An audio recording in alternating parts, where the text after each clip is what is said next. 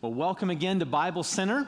Happy Memorial Day weekend. Thank you so much for being here. What a killer crowd for a, a weekend that's typically one of the lowest. I'm so glad to see you and also glad to see those who are joining us online uh, around the state and around the world. Thank you for being here. For those of you who are our members on vacation, we love you. Be safe. We look forward to seeing you again soon. My name is Matt Friend. I'm the senior pastor here, and we're going to dive into God's Word together today. It's a standalone sermon from Titus chapter 1. Titus chapter 1. So if you go ahead and open your Bibles, Titus chapter 1, we'll read in just a minute.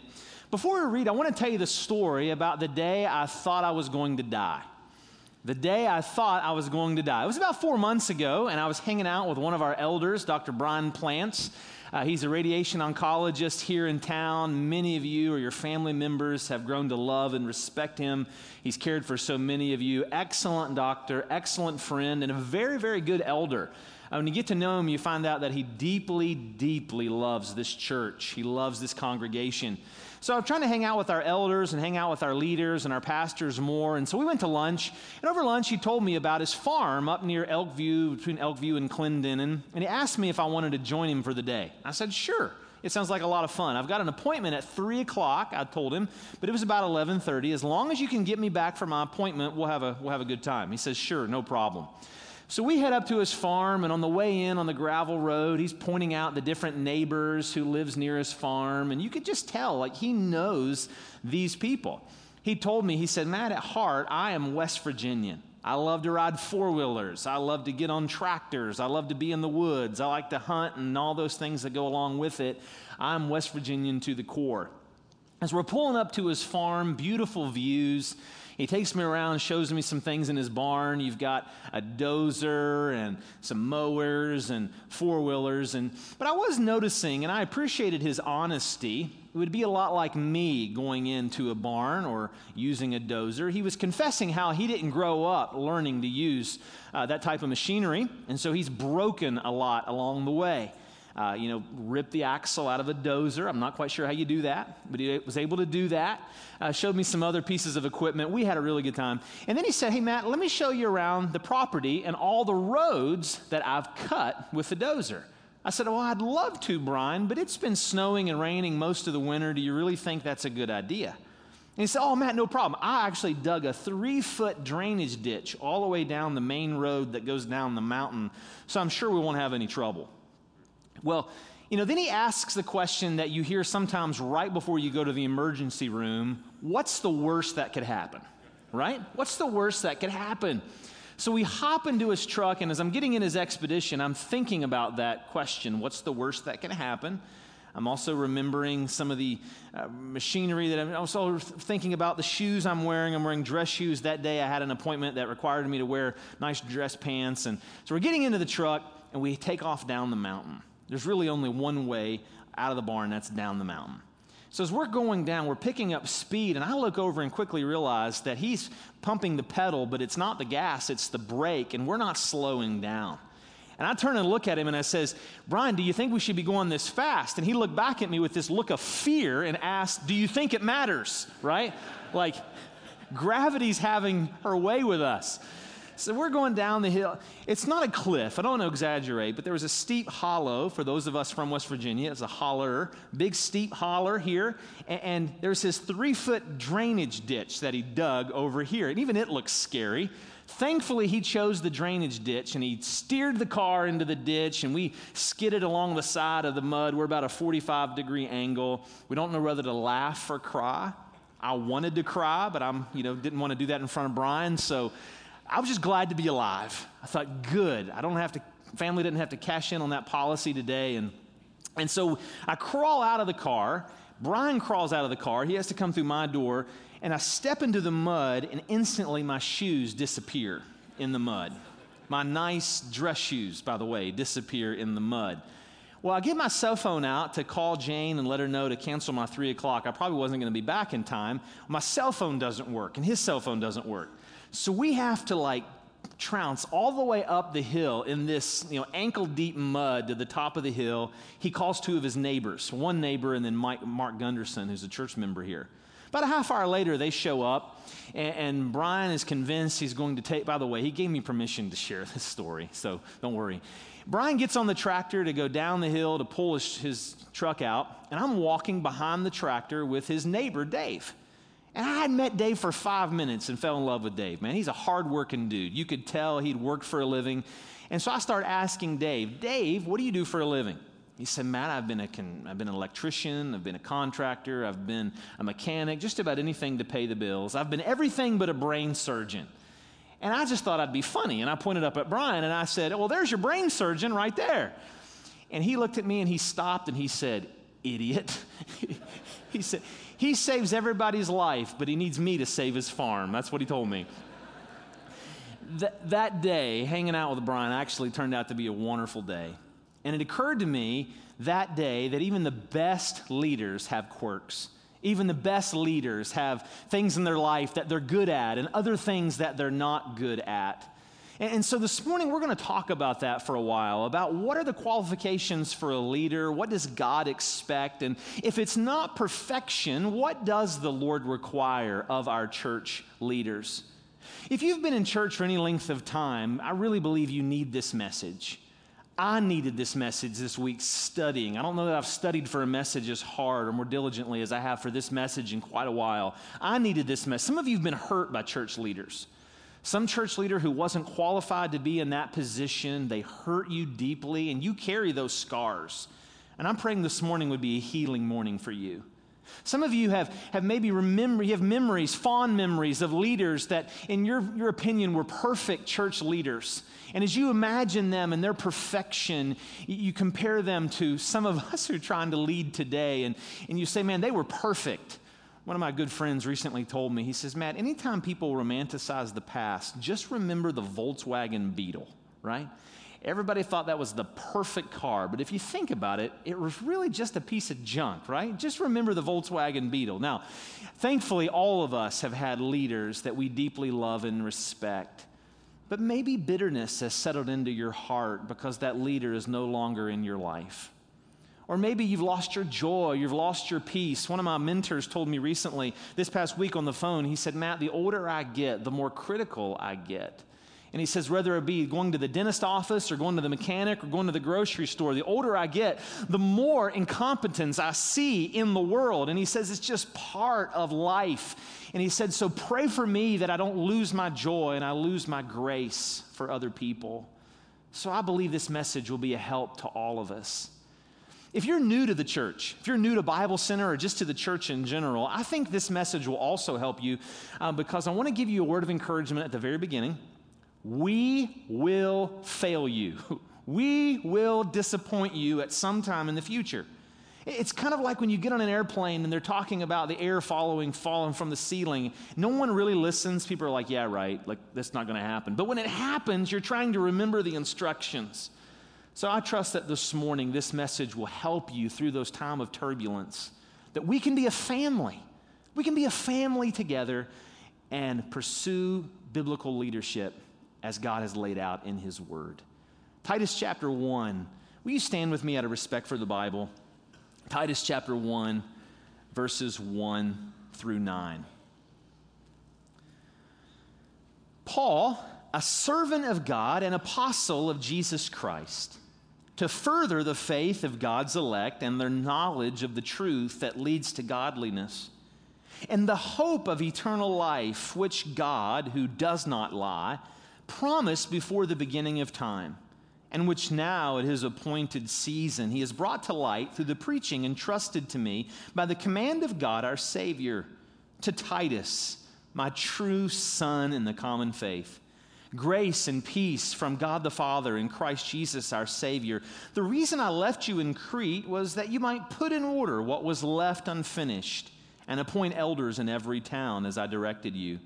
An elder must be blameless, faithful to his wife, a man whose children believe and are not open to the charge of being wild and disobedient. Since an overseer manages God's household, he must be blameless, not overbearing, not quick tempered, not given to drunkenness, not violent, not pursuing dishonest gain. Rather, he must be hospitable, one who loves what is good, one who is self controlled upright, holy, and disciplined. He must hold firmly to the trustworthy message as, as has been taught, so he can encourage others by sound doctrine and refute those who oppose it. This is the word of the Lord. You may be seated.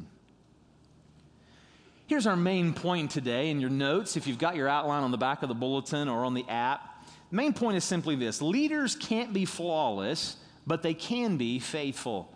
Leaders can't be flawless, but they can be faithful.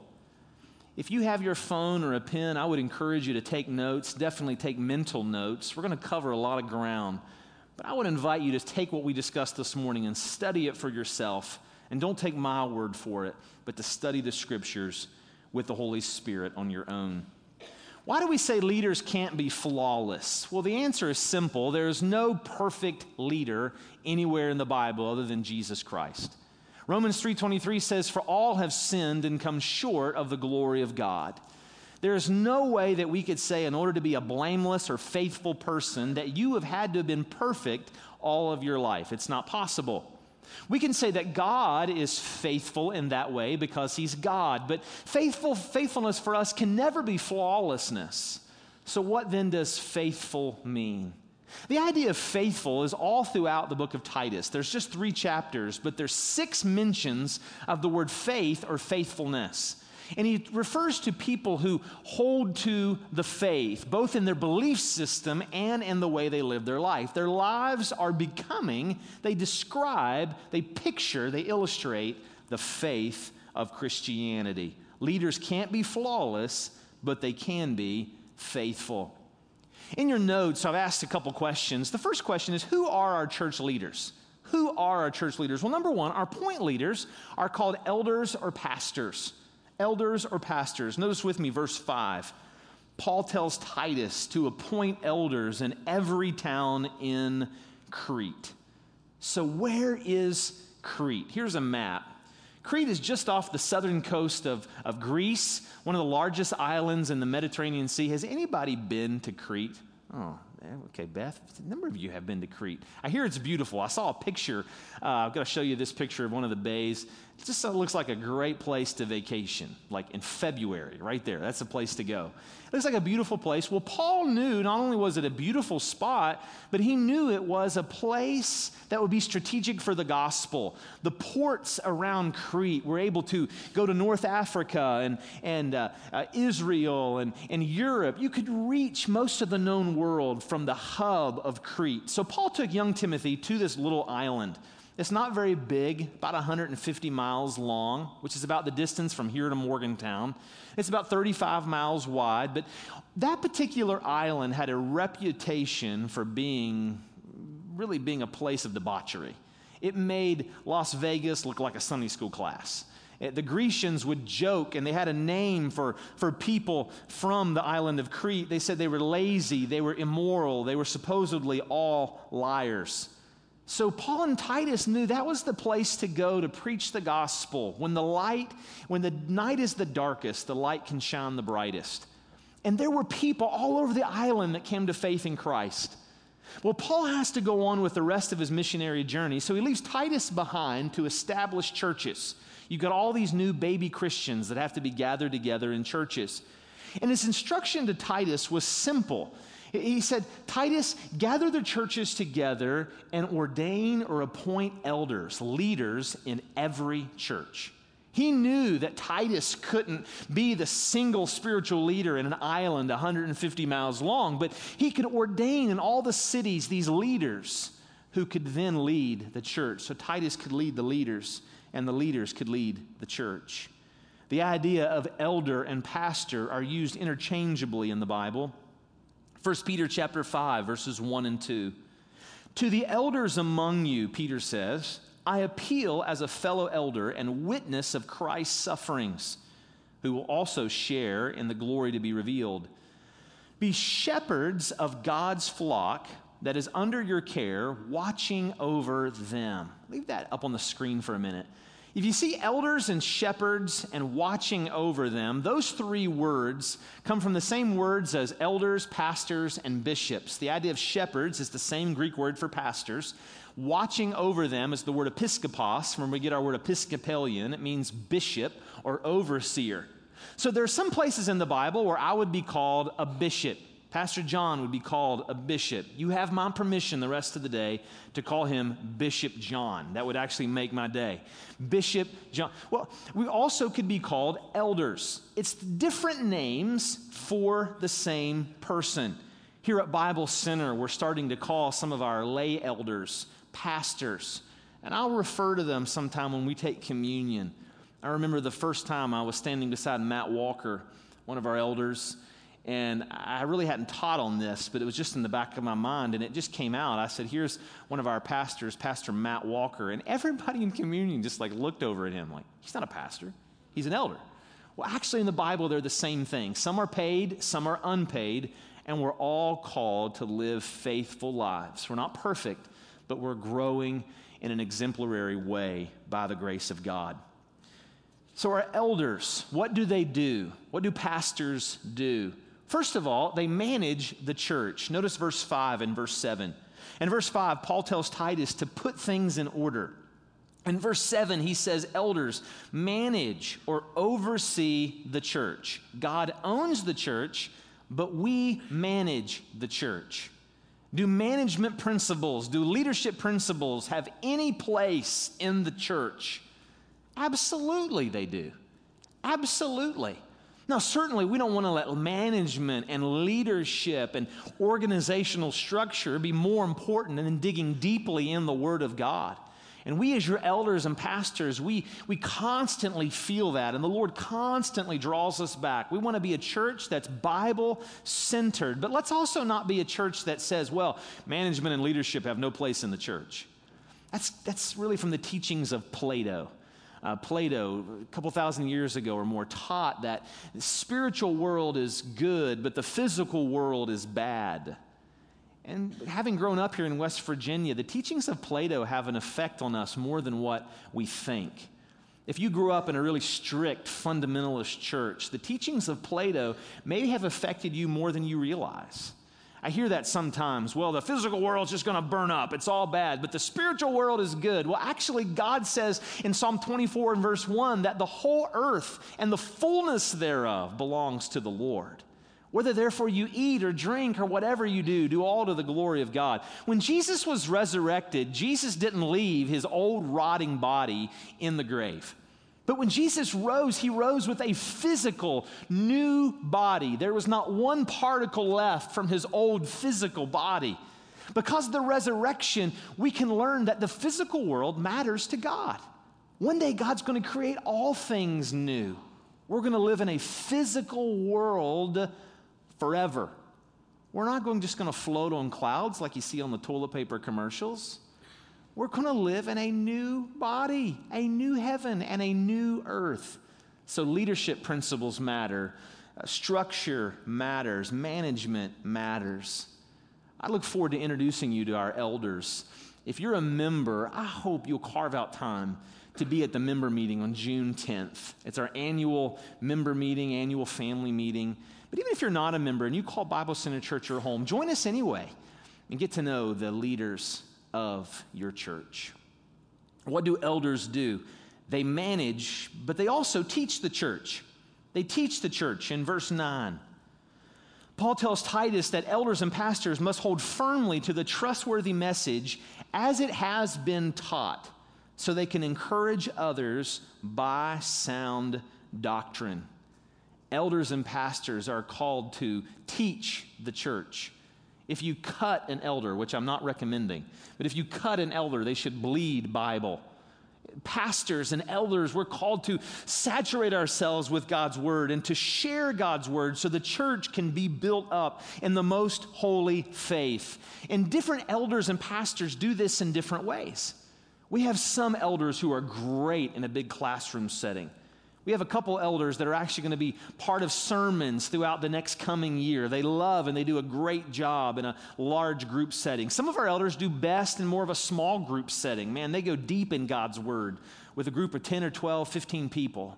Some of our elders prefer more one on one mentorship, and you'll see them around town sometimes with an open Bible, just over lunch, sharing God's word with a, a another fellow Christian. But no matter what it looks like, elders are to, taught to teach God's word. This is the reason we have core classes at Bible Center. A couple weeks ago on a Friday night, we had our first Bible Center core class, How to Study Your Bible. Uh, again, that was a couple weeks ago. You can go on our uh, Facebook page or my Facebook page and see the YouTube link uh, to that night. Two or three hours of solid Bible teaching. Pastor Mike did a phenomenal job. And if you weren't able to t- attend the class, be sure to check out the link. But over the next few years, we want a robust group of people going deeply in the Word of God. Elders do one more thing they protect the church. Verse 9, the end of verse 9, he uses very strong words and he tells them to rebuke those who teach falsely, publicly expose. The word is, is sharp, it means to publicly reprimand the false teachers. Now, who were the false teachers in Crete? We won't have time to turn there or look there, but this week, as you study this passage on your own, let me invite you to study verses 10 through 14, really the whole book. In verses 10 through 14, which is the next section, we're going to find that the false teachers were actually the legalists who were coming in and adding to God's word. And they were trying to teach. Verse 14 says they were teaching the traditions of men as if they were the word of God. And so Paul is very, very clear. He says, if somebody comes among you and they try to be more spiritual than Jesus, and they try to add truth to the Bible that is not in the Word of God, you are to confront them lovingly, of course. And we're trying to challenge them and, and help them. But if they continue to persist, they persist in teaching wrongly, he says, rebuke them sharply. Do not let people add to the word of God. So we elders are called to protect the church from legalism and other forms of false teaching. So, who are our church leaders, elders, and pastors?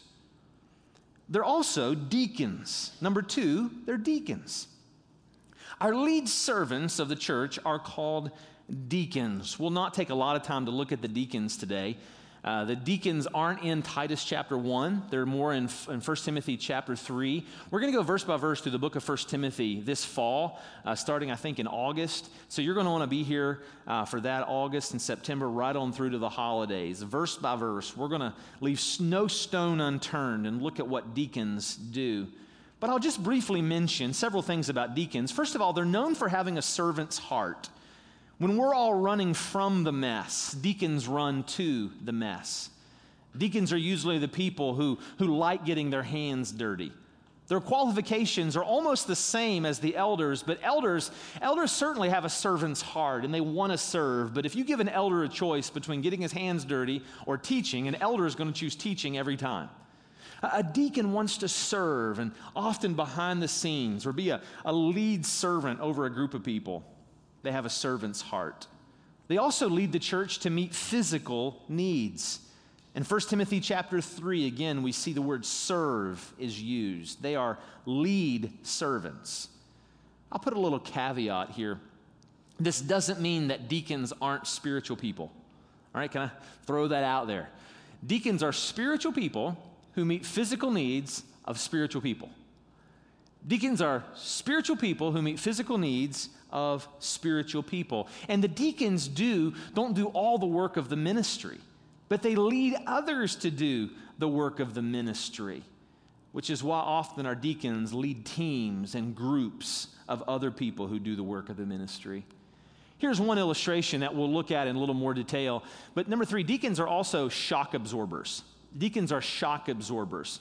And by that, I simply mean that they, they take away some of the physical demands and pressure of the church so the pastors and elders, we can devote our time to praying with people, studying the scriptures, and teaching the scriptures to people. In Acts chapter 6, the early church had a number of widows in the church. In that particular culture, because of uh, warfare and other reasons, there were a lot of widows. And, and, so in that church, they were being so excited about God's word through the apostles, and people were learning new things about God's word that they accidentally neglected the widows. So in Acts chapter 6, the Holy Spirit told the apostles, choose out from among you, choose, choose seven individuals who can go into the church and they from the church and they can serve the widows so that the pastors can spend their time teaching God's word and praying with God's people. Deacons act like shock absorbers. Here at Bible Center, our deacons care for our facilities. They assist with benevolence. They serve with their wives. They serve widows. They count offerings. They prepare communion elements and baptism. And they advise, advise elders on the matters of finance. Elders ultimately, elders and pastors oversee the church, but, but it's good for us not to spend 15 hours in our elders' meetings looking at spreadsheets I would not enjoy that at all. But I love it when they can advise us and tell us what they recommend. As we seek to be more biblical, or, or as we seek to just grow in our understanding of the scriptures and we seek to, to spread our influence, we want to have deacons of children's ministry in the future. We're going to have deacons of security. We already technically do, even though we don't call them that. Deacons of Awana and deacons of communication and maybe even deacons of social media and deacons of hospitality and deacons of finance and maybe even deacons of coffee. I don't know. But the Bible never says deacons can only do this. The Bible just says, deacons, you make sure the elders and pastors have time to study the word and pray with people. You take a load off, be a shock absorber for the ministry. I'd love to introduce you to all of our deacons. Again, I think this is the third time you've been invited. So consider yourself invited to June 10th to our annual family meeting where you can meet our deacons, our current and our new deacons. What are the qualifications for these people? As we begin to wrap it up, what are the qualifications for deacons and elders? Well, I read this this week uh, the qualification of the perfect church leader. I enjoyed this. I hope you do too. The perfect church leader, it was about senior pastors, but I, I changed it just since I'm the one giving it. The perfect church leader preaches exactly 20 minutes and then sits down. They condemn sin, but they never step on anybody's toes. They work from 6 in the morning till 10 at night, seven days a week, but they're always rested and refreshed. The perfect church leader is 37 years old with 40 years of ministry experience. They're tall on the short side, heavy set in a thin sort of way, and they're very good looking. They have a burning desire to work with youth and spend all of their time with senior saints. They smile all the time while keeping a straight face, and they have a serious, very serious sense of humor. They make 15 house calls on Christians a day. They evangelize unbelievers, and they're always in their office when you need them the perfect church leader. What are the qualifications? Thankfully, that's not it. But it says in this passage in verses 6 and 7 that we're to be blameless, which is a high calling. The idea of blameless, again, can't meet perfection. Leaders can't be flawless, but they can be faithful. The word blameless means above reproach. No legitimate accusation can be brought against this person to, being, to bring disrepute on the gospel or the church. Elders and pastors and deacons are to be above public scandal. Note several things as we read through the qualifications. Notice how much character is emphasized over competency. There's a little competency mentioned in the areas of serving and teaching, but character is emphasized more. I did a coaching call, coaching program this past week, and, and there was a, a gentleman on the coaching program saying, giving us all these instructions on who you need to have in church leadership. And, and I'm sure if I would have listened to the whole like hour, he would have got to character. But he just emphasized uh, how you need to have certain people with these gifts and competencies. And I thought, man, you should emphasize character first. That's what God emphasizes first is character. These qualifications are things that all Christians should have.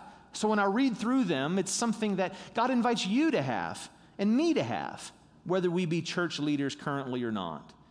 All these descriptions are in the present tense. It's important to make that distinction. For instance, in a moment, we're going to read about how deacons and elders aren't to be quick, have be quick tempered. That doesn't mean that 20 years ago they weren't quick tempered. It just means that God has grown them to a place that presently that is not part of their character. So, what are the qualifications? If you're taking notes, you can see them. I've listed there. Number one, gospel centered spiritual life. Church leaders have a gospel centered spiritual life. It says that they're holy, they're devout, they're focused on God. The greatest gift I can give you as a senior pastor for the decades to come is not leadership and it's not preaching. I have a long way to go in both of those areas. But the greatest gift I can give you is my holiness. Pray for me in that way. I want to know and be devoted to God. This past week, I, I wasn't planning to say this, but this past week I read a, uh, an interview with a Japanese pastor. And, and the Japanese pastor said that when he meets a Buddhist monk, he thinks holy. But when he meets an American pastor, he thinks entrepreneur.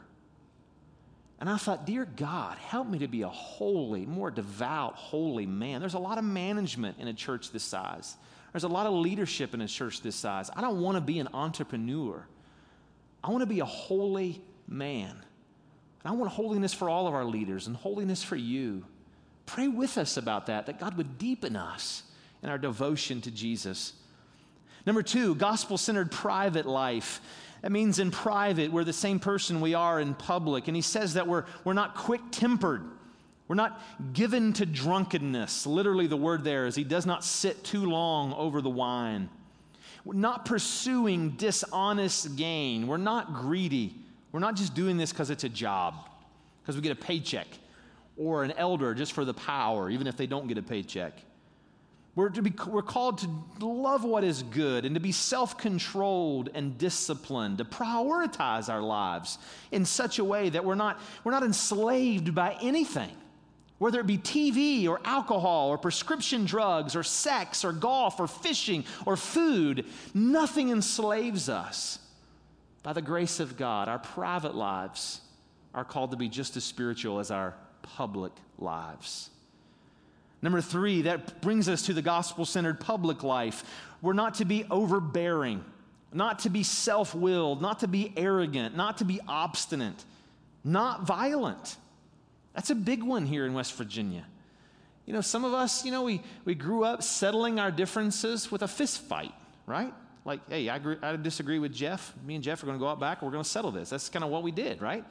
But that's not, well, actually, I didn't. I wasn't that cool or tough, but uh, that's what some people do. He says, don't be violent. That's not just with your fists, but it's also with your words. We must be hospitable, a lover of strangers, kind, upright, law abiding, observant of what is right. We strive to be right with our fellow brothers and sisters. Does this mean that if one of our elders or pastors get a speeding ticket that we're no longer qualified at Bible Center? Boy, I, I sure hope not. Let me just clear the air and get that out there. I've not had one since I've been back in West Virginia, and, and I've been going to those cookouts with the police department just to make sure that they know my face and remember all the burgers. Uh, but getting a speeding ticket probably doesn't disqualify you. But if I was known as the pastor who goes 100 mile an hour everywhere I go, and I'm just constantly every day getting to, that could be a problem, right? So we're just to evaluate our characters in the present tense. The last one in your notes before we pray is gospel centered family. Not only a, a public life and but a gospel centered family life. And he says we're to be the, the husband of one wife, or in the NIV, faithful to our wives. What does this mean? Well, there's several different views on this, and I'll give you the, the common views. One view is that it means that you can't be single and be a church leader. There's some who actually believe that. I've got a friend in Shelby, North Carolina, who believes that. And, and, the pros to that, they say, those who advocate for this say that there's some difficult situations that are somewhat alleviated if you have a spouse, a counseling situation, and others. Those of us who don't adhere to that view, we say, well, those situations occur whether you're married or not. And you're required to always be thinking of accountability whether your wife is with you or not. Jesus was single, Paul was most likely single. And to take a strict view on verse 6 and say that one cannot be single, we must then also say he has to have multiple children because verse 6 says children, plural, and they're believing children. So that's one view to which I, I don't, don't ascribe. Number two, some say that they can't be a polygamist. Scriptures clearly teach against polygamy. And the pros to this particular view about that phrase being the husband of one wife or faithful to his wife, uh, the idea of polygamy, again, certainly fits with the greater scriptures. God wants a man to have one wife, not two at a time, not three at a time. When I was in seminary, there were a group of African pastors who really helped me see the church through different lenses. And this is an issue for them. Uh, dealing with what do you do with someone who comes to faith in Jesus after they already have multiple wives? And, and so this could be something Paul was talking about, but that most scholars don't believe that's the case because polygamy was outlawed in the Roman Empire in the first century. And so they don't believe that's what he was referring to. Number three, this is one I never knew till this week. Some say this idea of being faithful to your wife means that you have never been intimate with any other woman ever. Any other woman ever prior to meeting your wife. The pros to that is it recognizes God's view of, of intimacy and the scars that can be left behind with, with someone to whom you don't marry. So it's certainly a, a, a view some take. The con beside that view is that it's, it's, a, it's a beautiful thing, again, when a man can say his wife is the only woman with whom he's been married, but there's not too many men like that. Even if it was uh, something that someone would argue, it would seem to weaken forgiveness and weaken the grace of God and weaken the healing that can come from somebody who has made mistakes in their past. And I've noticed at times there are men who, leaders who will say that they are the husband of one wife, but at the same time, they've struggled with pornography and unbridled lust. And Jesus has much to say about that. A fourth view that's common in our area or has been in the past is that is you can never be divorced and be a church leader. The pro behind this view recognizes the sanctity of marriage, that divorce was not part of God's plan, and that it breaks God's heart. I've never met anybody who walked through the horrible days of a divorce and said, That's the way God wanted it to be. Or when I stood at the marriage altar, that's the way I wanted it to be. No one says that. And so we can be all on the same page that this isn't part of, of God's design. And, and another pro to taking this position and drawing this line prevents us as church leaders from having to have hard conversations and asking questions like Have you healed from the divorce? Has your spouse, ex spouse, healed from the divorce? What about the children? How are they? There's a lot of hard conversations. So sometimes it's easier to draw that line and make that policy. But the cons of this particular view says that is that divorce is never mentioned anywhere in 1 Timothy chapter 3. Paul uses very, very clear language. And so most scholars believe had Paul wanted to use the word divorce, he would have clearly said, church leaders can't be divorced. But he doesn't use that word. It's built on a misapplication of the Bible, some suggest. I've talked to friends who hold this position, and they hold it vehemently. And I respect their opinion. By the way, we can agree to disagree on issues that aren't gospel related. But one of the issues that's often brought up is Matthew chapter 5, verses 31 and 32. You, you want to make a note of that. Matthew 5, 31 and 32. Jesus said, Anyone who divorces his wife must give her a certificate of divorce. And I tell you that anyone who divorces his wife, except for sexual immorality, makes her a victim of adultery. And anyone who marries a divorced woman commits adultery. Those are really, really hard words. And so I've heard good leaders, usually men, say, Well, see, that right there disqualifies you from being a church leader because of those strong words about adultery. If anybody ever uses those that argument with you, humbly, please don't be arrogant, but humbly encourage them to read five verses pr- prior to that.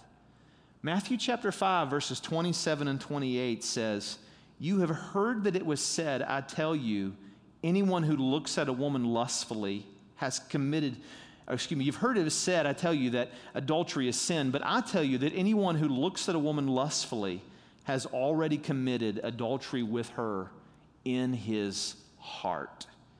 If you use Matthew 5 as a requirement against church leadership, none of us are required, uh, none of us meet the qualifications. Because every man in this room, every woman in this room has thought things in their heart that they know don't please the Lord, even if you've never acted on it.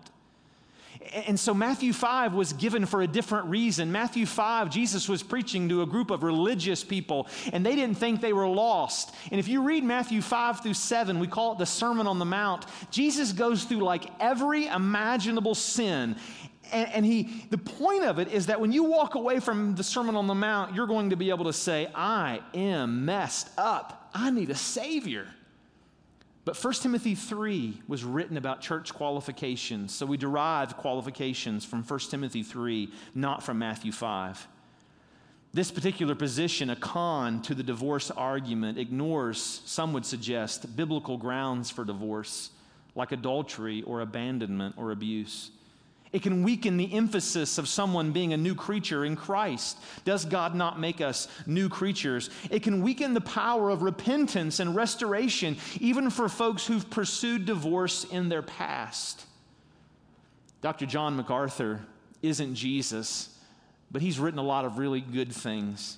And I love what MacArthur writes on this subject in his commentary. He's a pastor not far from LA. He says the church has responsibility to uphold the biblical ideal of marriage, especially as exemplified by its leadership.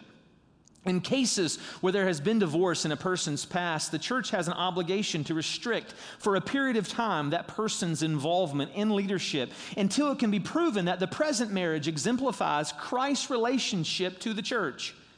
The phrase, the husband of one wife, MacArthur writes, does not mean that a person cannot have had a divorce in his past, since none of the other qualifications listed refer to specific acts in the past, prior to salvation, or even subsequent to salvation, but rather to qualities which currently characterize a man's life. It is especially important in cases where there has been divorce in a person's past that there be a period of careful observation to see that the present marriage is characterized by devotion and sacrificial love. The fifth argument and the fifth position and last that we'll look at today is that Paul simply referred to being a one woman man. A one woman man. Those who espouse this view believes that it's the most literal way to read 1 Timothy 3 for in the Greek the Greek is literally mias gunaikos and r which means one woman man word for word no wondering eyes just the eyes on his wife or the future wife that God may give him faithful to the present tense. In other words, all the other qualifications were in the present tense. So those who espouse this view say, we've got to look at this view in the present tense and not make this the only one that we see in the past. They believe it's faithful to the context. Scholars will tell us that in Crete, it was common for men to have three women at once to have a wife for children, a servant girl for pleasure, and a temple prostitute for worship. And so when Paul's writing this to Titus, he is saying, No, no, no, no. You're to be a one woman man, not a three woman man. And in many ways, it actually raises the bar. It's not been this way at Bible Center, but churches that hold the divorce position will sometimes get to the place that that's the only requirement for leadership. Have you been divorced? Well, no. Well, then fine, you can be a leader. But the danger with that is that it discounts other questions like, like do you treat women with respect? Are you respectful to your sisters in Christ? Do you avoid pornography? Do you avoid flirting with other women in the congregation? Do you date your wife if you're married? Do you organize your interactions with female coworkers in such a way that is respectful and honorable without putting anyone in a, in a difficult situation? And lastly, this particular view, those who hold to this view believe it keeps us from adding to God's word, which, by the way, in context, were the false teachers that Paul warned Timothy about, or Titus about in verses 10 through 14. For the last 75 years, Bible Center Church has held culturally to number four. It's never been written in a constitution. To my knowledge, it's never been written in a policy. But culturally, that has been our position. This past Thursday night, after two years of discussion with me and 10 years of intermittent discussions among our elders, we voted because you have nominated some amazing leaders who, in decades past, have divorce in their past. And this past Thursday, our elders voted unanimously to install them based upon your nominations in various positions in church leadership. I would invite you not to receive this uh, discussion because I said so, but our pastors have put together a Bible study and it's out on the info desk. I had Jane print off like two or three hundred, so there's plenty for everybody. Uh, if not, we can print more. You can pick that up and study it for yourself. We've been asked a series of questions. Questions like, won't this make us a stumbling block in our community? And our response to that is actually we believe it's more of a stumbling block for us to add to God's word. Our elders can tell you stories over the years of different people who've been hurt deeply, not on purpose, but through the ministry of churches like ours. And we do not want to make that mistake in the future. I've been asked, is this the beginning of a slippery slope for us to go down in a direction that's not biblical? And my answer to that is it's only a slippery slope if we get away from the Word of God. But if we can stay in the Word and in community and ask each other hard questions, we can actually be a more spiritual people because of it. I've been asked, should we do this right now in the middle of a financial campaign? And my response to that is lovingly, I don't make any decisions based upon money. Our decision is based upon what the Word of God says. And I would invite you to join me in that. Mike John, one of our elders, shot a video with me this week. It's really, really short. And before we close, I would invite you to see this video with me. Hi, I'm here with Mike John, the chairman of our elders. Uh, Mike, thanks for, thanks for coming in today I wanted to ask, how long have you been at Bible Center? My wife Denise and I have been here for over 25 years. I'm, I'm able to recall how long we've been here because our son is 25 years old, and, and it was the beginning of our family that brought us here. And so his age reminds me of how long we've been together with Bible Center. So how many, how long have you been an elder, and how many times have you been an elder? I've, I've been an elder through two cycles. And as far as how long I've been an elder, my first time as an elder goes back to uh, when Pastor Sean was here. Uh, I was an elder just at the end of his time at Bible Center and then was in place as an elder through the transition and through the search process that uh, led to Pastor Mounts coming here. And then now I'm back on the elder board with you in place and uh, so proud to serve and proud to be a part of this. Amen. Me too. Me too. So I wanted to ask a little bit about the journey of qualifications for an elder and a deacon. I've been talking about it in this sermon, and I'll finish in a moment uh, talking more about it from 1 Timothy and the book of Titus. But can you tell us a little bit about how long have we been on this this journey, and what's the discussion been like over the years? Well, my experience, of course, with the elders goes back to Pastor Thornton, and I, I can't speak to what might have been discussed prior to that but I'm uh, very familiar with the processes that we've gone through each year when we nominate individuals to serve on the various boards. And from the beginning, from my first year as an elder, there was considerable discussion and consideration given to individuals that had some divorce in their past. So the, the topic or the concept of considering someone that has had divorce in their past is something that's been talked about through the times that I've been on the elder board, all the way back to when Pastor Sean was here. And that's been over 10 years ago. Well over 10 years ago. Even all the way back when I was praying about coming on as senior pastor, we started having these discussions with the search committee and even with our, our elders about how I feel about different positions and I was upfront about how I felt on this particular position, but we've, we've, this discussion has come up several times over the last two years that I've been senior pastor. How would you describe those conversations as they, as they come up among our elder board? first, I would use the word thoughtful, and, and I appreciate the word cautious also in, in how it's been considered. As, as you've seen, it's a, it's a deliberate group of men in that uh, they're very serious about this church, they're very serious about God's Word. And, and as we've thought about this topic, prayed about this topic, it's, I think it's become clear to us that it's not a, a a, circumstance or a situation that you, you find one solution for everyone. It's, it's something that needs to be thought about and prayed about on a case by case basis. And so that, that would be the, the first way that I would describe it is that it was been considered on a case by case basis. That's really good. And one of the things that has impressed me the most, and I feel this every month when I go into our elder meetings or as I just hang, hang out and do life with you brothers, and that is the importance of biblical allegiance. We want the Bible truly to be Bible centered and Jesus focused. And uh, I'm thankful for your impact on that group and on my life. Oh, thank you for the opportunity to be here and be a part of this wonderful church. And thank you for what you do here. Thanks, Mike. Let me invite you to stand where you are. We're going to stand and just close the service in prayer get our second or third service in here in just a moment. As we pray, let me let you know I'm going to be here at the front until the next service begins or shortly before it. I'll be around this week. We love you. We'd love to talk with you. Pick up the Bible study in the back and let's move forward together being Bible centered and Jesus focused.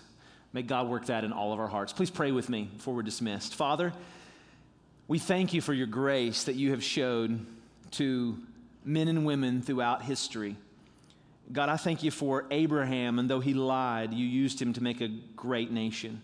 Think of Elijah, and though Elijah was suicidal, he became one of the greatest prophets. We think of Job, and though he was bankrupt, he became the comforter to people today. We thank you for Moses, and though he had a speech impediment and threw temper tantrums, and though he murdered a man, you used him and led him to be one of the greatest leaders of all time. We think of Gideon, and though he was a coward, you made him into a great military warrior. We think of Rahab, and though she was a prostitute, you put her in the lineage of Jesus. And Father, we thank you for the Samaritan woman at the well, that though she was divorced multiple times, she became the greatest missionary in her city. We think of Noah, who was a drunk, who you listed in the hall of faith. And, and Jacob, though he was a cheater, he met you. And, and David, though he committed adultery, God, you, you forgave him and he repented and you used him greatly to write the book that we're going to spend our summer studying. God, we thank you for Jonah, that though he ran from you, he became the greatest revival preacher of all time. That Peter, though he denied you three times, that you used him to found the church. And, and Martha, that though she was a warrior, you, she became your right hand woman. And Zacchaeus, though he was money hungry, continue his story leads children to Jesus today. We thank you for the disciples that though they fell asleep, you gave them more chances and they started a great movement that led to our church being started 75 years ago. And we thank you for Paul, that though he was a terrorist, you made him into a great leader who never got over the grace that you showed him. Help us to be a people who never get over the grace that you show us. Bless these folks as we enjoy a holiday. May we be people of the book. In Jesus' name we pray. Amen and amen. Have a great day.